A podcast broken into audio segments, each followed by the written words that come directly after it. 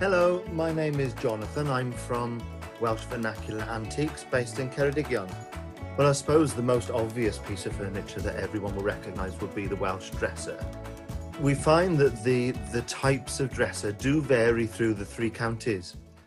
In Ceredigion, we find that the dressers are particularly plain and utilitarian, often with a potboard base. Um, and one of the biggest makers in Ceredigion was in Aberystwyth, and all of those dresses are instantly recognisable. And they're known in, in the locality as coffin dresses. They're made from big wide planks, and they're very, very simple, um, with just three drawers and a very flat, featureless apron underneath with a potboard below. In comparison to this, the dresses in Pembrokeshire um, are often of a dog kennel type and was believed to be originally designed to be used to house your sewing machine.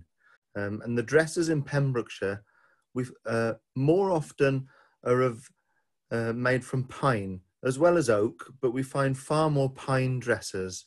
Now in Carmarthenshire, the dressers are slightly similar to the ones that we find in Ceredigion, but because Carmarthenshire was a slightly more affluent area, we find that the dressers from this region um, show wealth probably a little bit more. The design is a little less utilitarian and a little more for show. The dresses are often used for display primarily, so the very best china, um, jugs, and South Wales pottery will be displayed on the dressers of Carmarthenshire.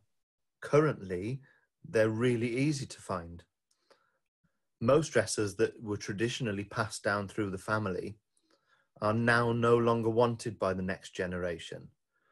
Quite often, people see dressers as, as a bit of a chore to clean all the china on, whereas they're actually really practical items. And if you choose to dress them in a way that's perhaps a little bit more modern or simplistic, then the amount of work and the responsibility of looking after a dresser is far less.